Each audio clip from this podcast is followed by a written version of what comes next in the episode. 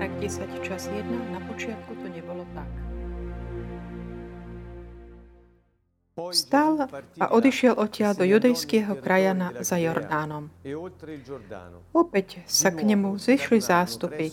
On ich zasa ako zvyčajne učil. I pristúpili farizeji a pokúšali ho. Pýtali sa ho, či smie muž prepustiť manželku. On im odpovedal, čo vám prikázal Mojžiš?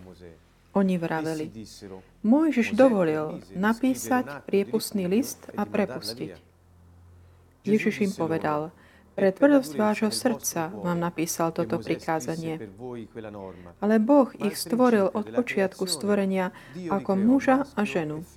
Preto muž opustí svojho otca i matku a pripúta sa k svojej manželke a budú dvaja v jednom tele.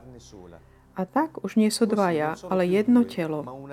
Čo teda Boh spojil, nech človek nerozlučuje.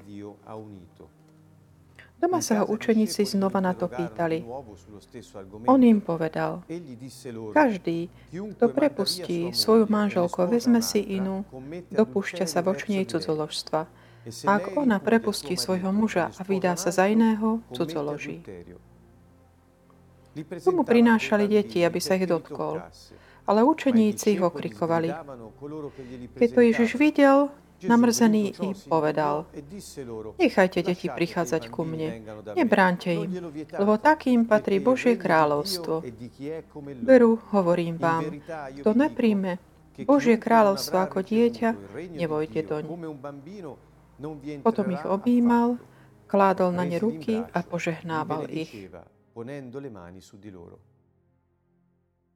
Srdečný pozdrav všetkým zo Sieny z Nuovo.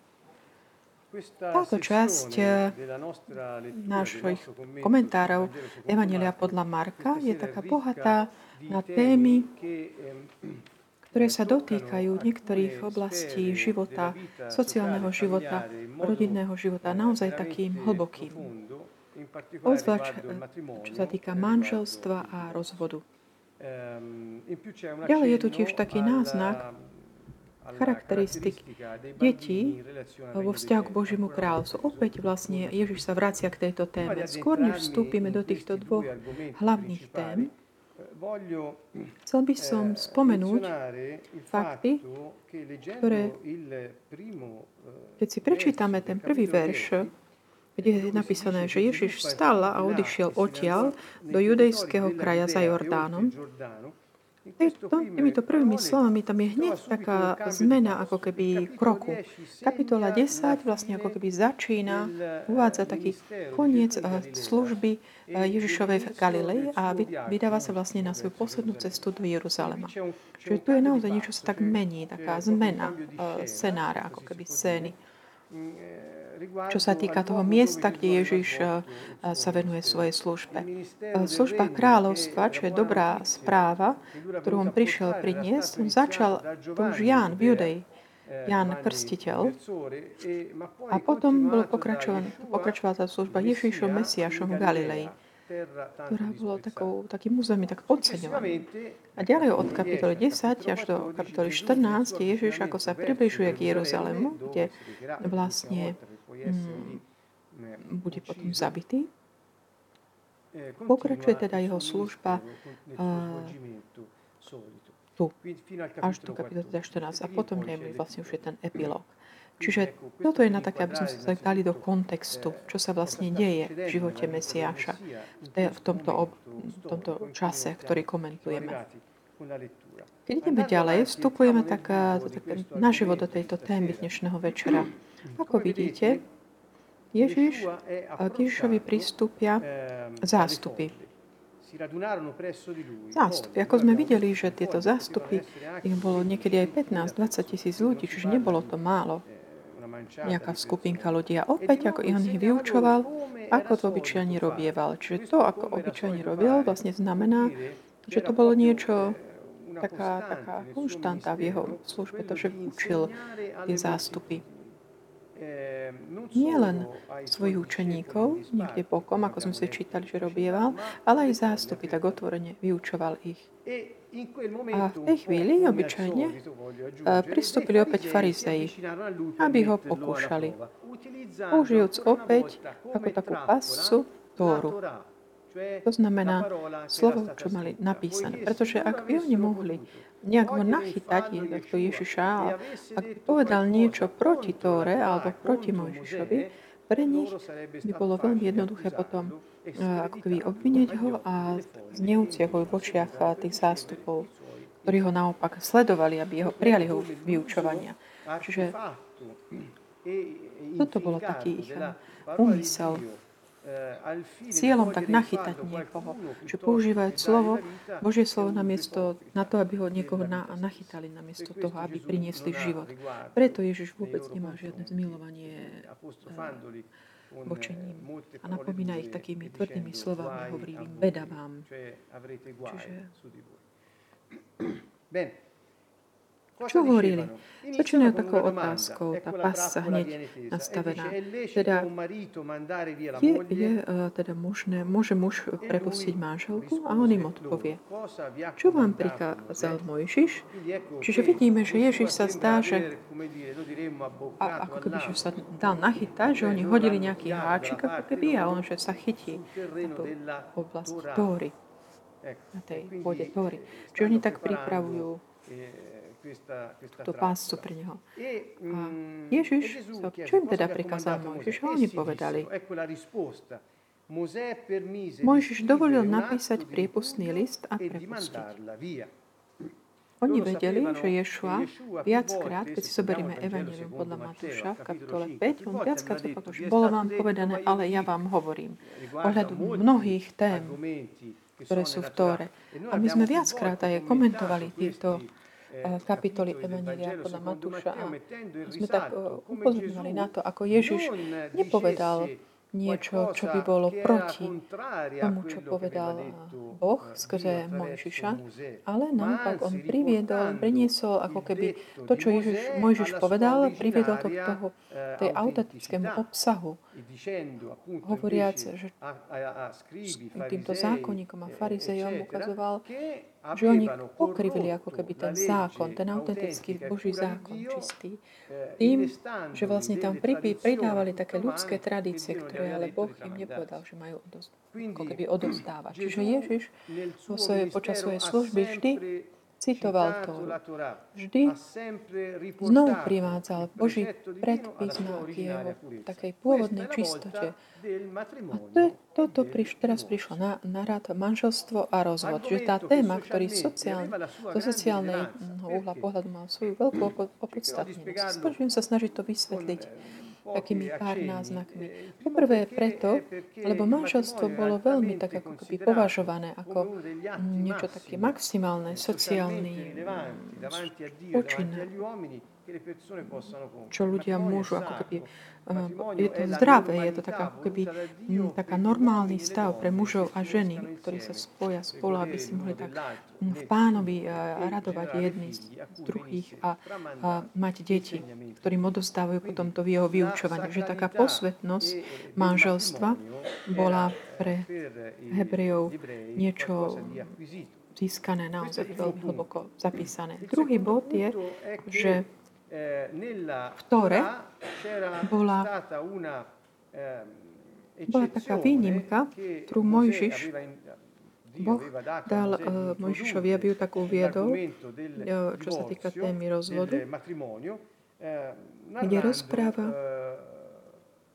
o príčinách takého ako keby rozviazania toho zväzku manželského. Čiže sú také situácie, ktoré potrebu, na ktoré sa potrebujeme pozrieť. Čiže tá posvetnosť manželstva bola niečo, čo bolo úplne isté. Ale bol v tom čase, ako keby sa používal na základe tých interpretácií, ktoré boli dávané, tých slov, ktoré Mojžiš napísal. Deuternium 24, od verš 1 až 4, Mm. To tvrdenie Mojžišove, ktoré umožňovalo ako keby rozvod, bolo ako keby určitým spôsobom aj zneužité, alebo by mm, zneužité. Čiže tá otázka na Ježiša ohľadom tejto témy, toho ako keby malo prísť do pasce, pretože vediac, že on vždy interpret, mal také restriktné vysvetlenia, ako keby už určitým spôsobom určite niekoho uraziť. Čiže je to veľmi subtil, subtilné ako ten kontext. V Ježišových časoch boli dva také hlavné smery. Boli také dvaja veľkí učiteľia, rabíni. Jeden bol rabi Šamaj a druhý Ilej. Možno ste tie mená počuli. Šamaj má takú interpretáciu, ktorá bola veľmi taká restriktívna. To znamená, že rozvod je možný len keďže posvetnosť manželstva nikdy nebola akoby znevažovaná, ale bol možný len v prípade sexuálnej nečistoty manželky. Naopak, ten rabi Ilej, Ilel, má také širšiu interpretáciu.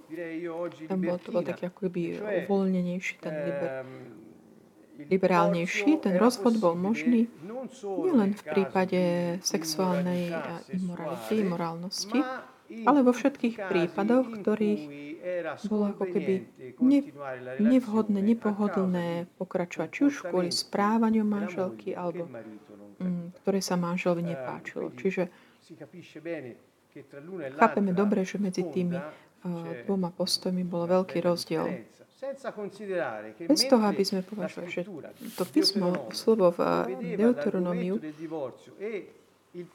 čo sa týka rozvodu, alebo tá možnosť, že manželstvo sa roz...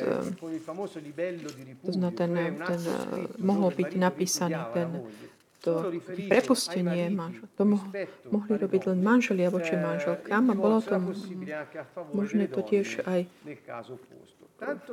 prospech ženy.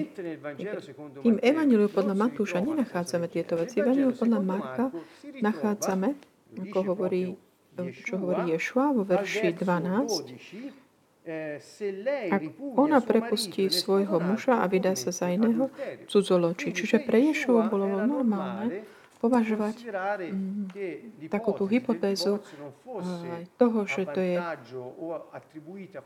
nie je to niečo, čo len muži môžu, ako keby voči ženám, ale aj ženy voči mužom.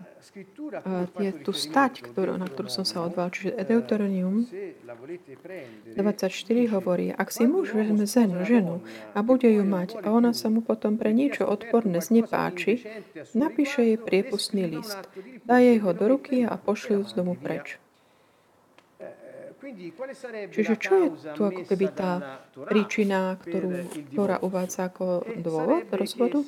Ak zistil niečo také ako keby odporné, čo sa mu znepáči, niečo také... Ne, v hebrejčine je toto slovo, ktoré dáva priestor použité slovo, ktoré dáva priestor. um, také širšie výklady, takto, že odporné, alebo že znepáči sa. Ako keby taká nahota niečoho, ak zistí no, nahotu niečoho, čo ona nahota, to neznamená, že chodila nahá, ale, ale taká tá nahota, ako keby, čo sa vzťahovala na, eh, na také sexuálne zvyklosti, tak všeobecne, ale nie len. Preto uh, tu mohli, si to používali aj tak, že ak manžel napríklad zistil, že v nej bolo niečo také, čo mu bolo odporné, čo sa mohlo vzťahovať aj napríklad na také všeobecné správanie. Ten text tu hovorí, ak on už viac ako keby nemá takú priazeň voči ak sa mu nás nepáči, tak ju prepustí.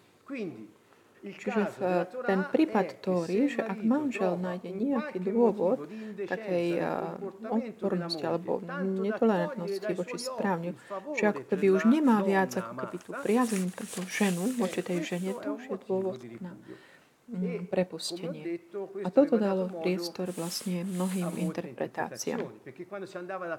Keď to išli aplikovať, čo je vlastne ten, tá, niečo odporné, čo to malo byť?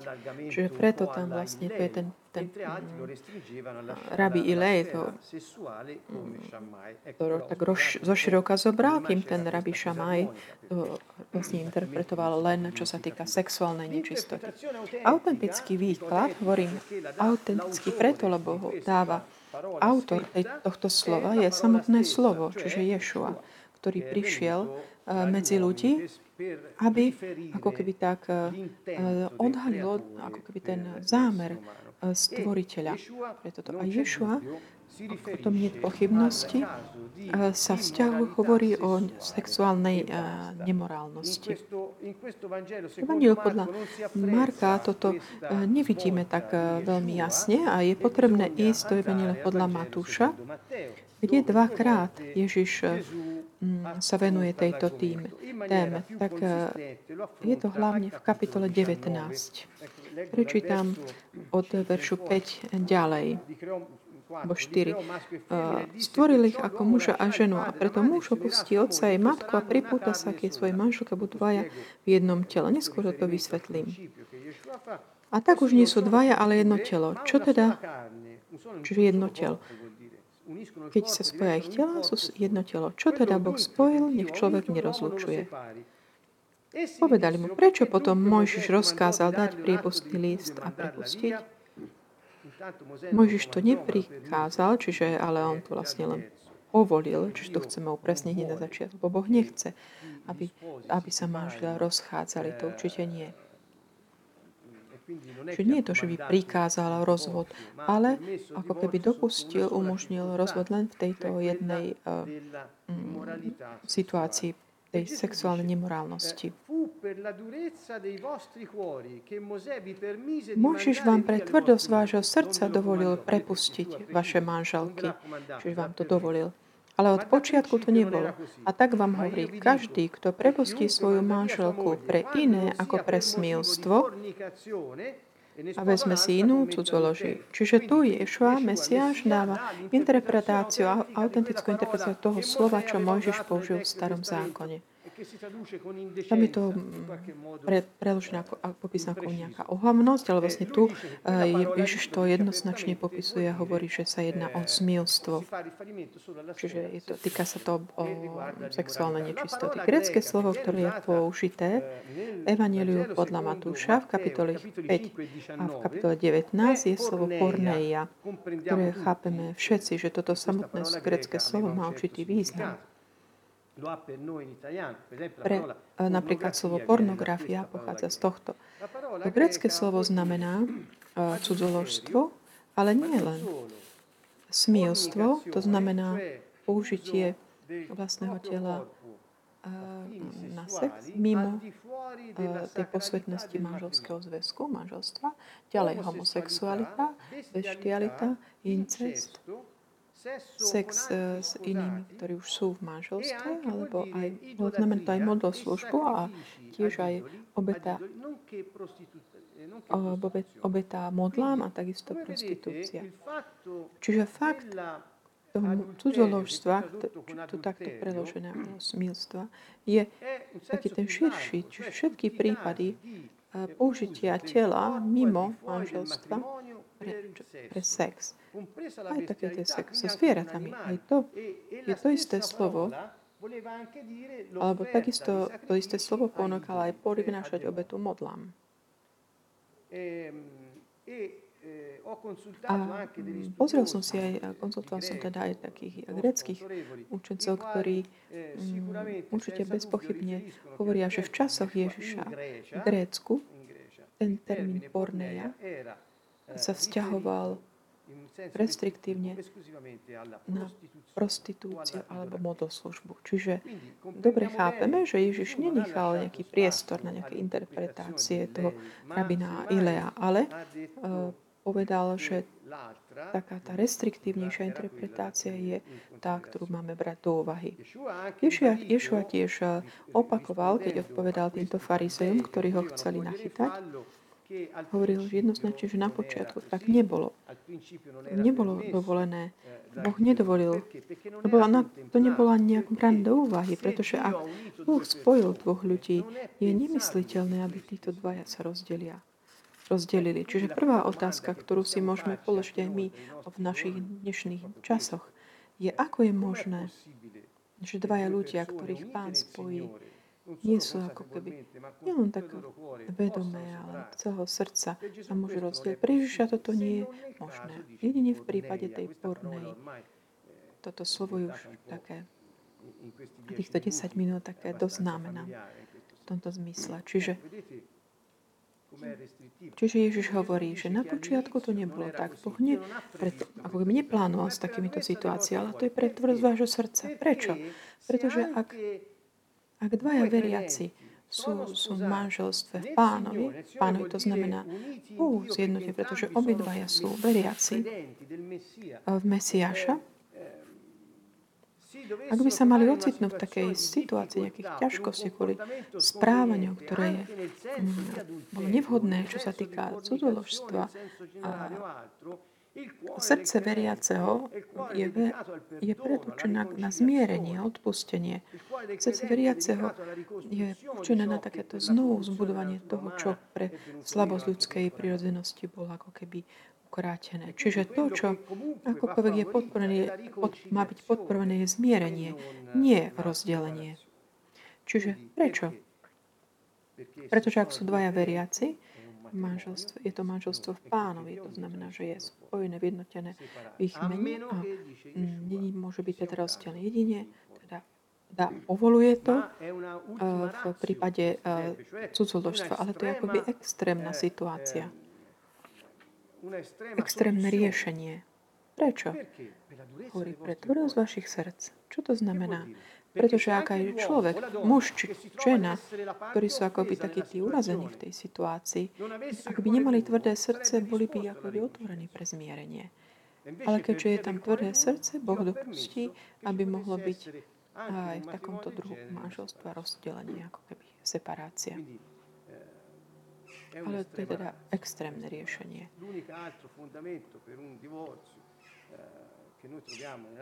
Jediný ďalší taký odvolávka na jedno z takých kapitole 7 prvého listu Korintianom, ale kde hovorí o manželstve medzi jedným veriacím a neveriacím. To je teda tiež iný príbeh. Čiže vidíme, že Pán nám dáva nám porovnať také dve situácie manželstva, ktoré sú iné. Jedno manželstvo je medzi dvoma veriacimi, ktorých Boh spojil a potom je manželstvo medzi veriacím a neveriacím, ktoré má, mm, má teda tiež e, iné, je vlastne iná ako keby situácia. Toto je trošku tá téma, ktorú on ako keby tak tu roz, rozoberá. Je treba tak uvažovať aj nad tým, že viacerí tak uh, hovoria, že to slovo v Deuteronomiu, ktoré hovorí, že taká tá ohavnosť, ktorá je pripisovaná ako keby manželke, že teda manžel už nemá viac takú priazeň voči nemu, že sa mu znepáči. Čiže vidíme, čo je tá tvrdosť srdca v tom prípade. Mnohí hovoria, a tuto hovorím, preto, aby sme tak sa vyhli nejakým takým úvahám, ktoré nezodpovedajú textu. Bolo povedané, že ak niekto si zoberie nejakú ženu a zistí, že ona nebola panna, vtedy má právo uh, sa rozviesť. Ale takýmto spôsobom sa ako keby vanifikuje to, čo je ten kontext toho listu, ktorý, aj tento text, ktorý komenuje aj ten pretože niekoľko verše predtým, kde celý popis e toho, čo sa udeje, keď uh, manžel zistí, že ona nie je panna. Teda, lebo tam píše, že ak ak rodičia nemôžu ako keby do, dať dôkaz, že ona bola panna, napríklad tú, tú plachtu, mm, ona musí byť dokonca až zabitá. Čiže naopak, v prípade takej uh, sexuálnej nečistoty manžel ju mohol uh, keby prepustiť. Že sú to dve situácie rôzne. Čiže tí, ktorí hovoria, uh, že tou ohavnosťou sexuálnou v tomto Deuteronomiu 24 je taký ten prípad, že keď zistia, že není pána, pri manžel... Nie, nesedí do toho kontextu, lebo to popisuje teda predtým. Uh, zasahuje tak osobite ten fakt, že oni nie sú ako keby dvaja, ale že sú jedno telo, keď sú teda manžel, manželka. Cudzoložstvo v manželstve je ako taká najväčšia urážka, ktorú ako niekto môže ako keby urobiť tej uzavretej aliancii. Čiže je to naozaj ako keby narušenie tej vernosti, zmluve, aliancii. Pretože vlastné telo manžela je použité ako keby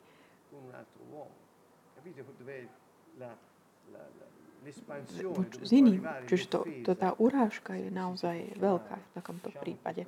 Pretože ak muž a žena sa stanú jedným telom a muž alebo žena používajú telo niekoho druhého, ako keby aj idú s niekým iným, ako keby si ho brali so sebou.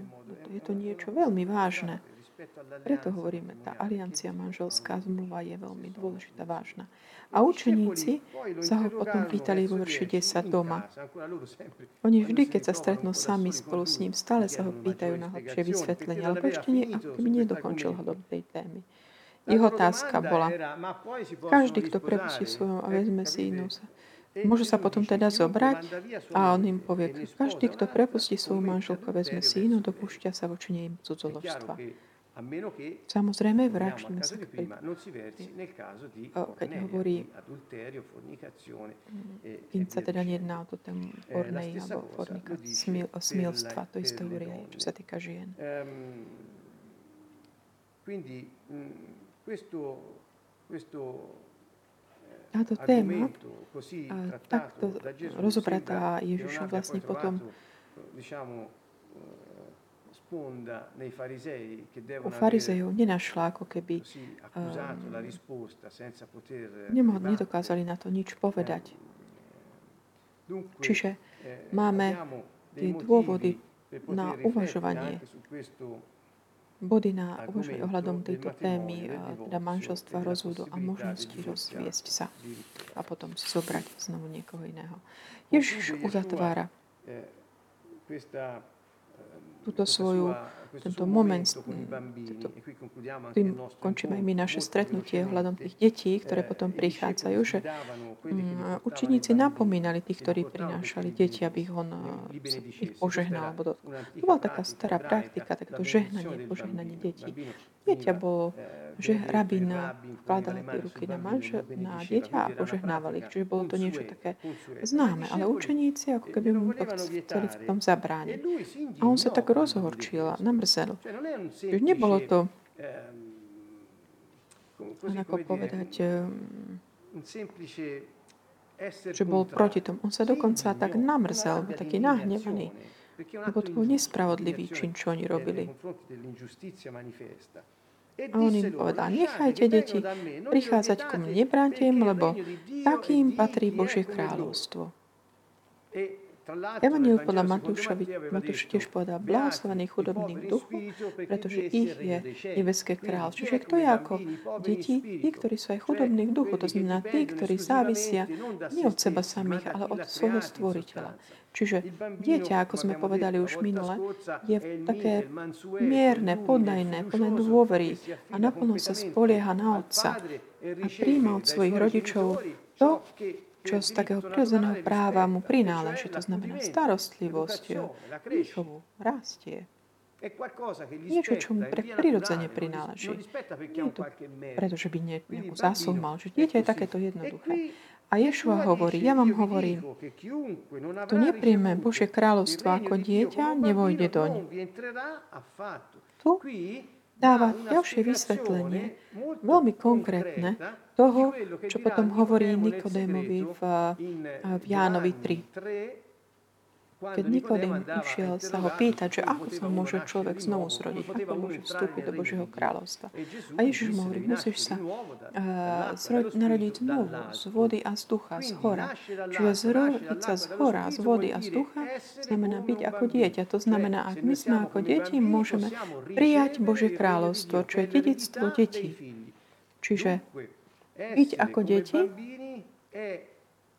v tomto, čo hovorí Ježiš, je taká tá druhá strana tej medaile. Nie, že ako, ako, že ako do toho vstúpiť, ale aký byť, aby sme mohli vstúpiť do Kráľovstvo je niečo také, do čo sa vstupuje a keď tam prídeme, tak ho príjmame. To je ako občanstvom. Keď sa staneme občanmi nejakého, nejakej krajiny, my tam vstúpime, aby sme boli súčasťou toho kolektívu a príjmeme občianstvo toho štátu.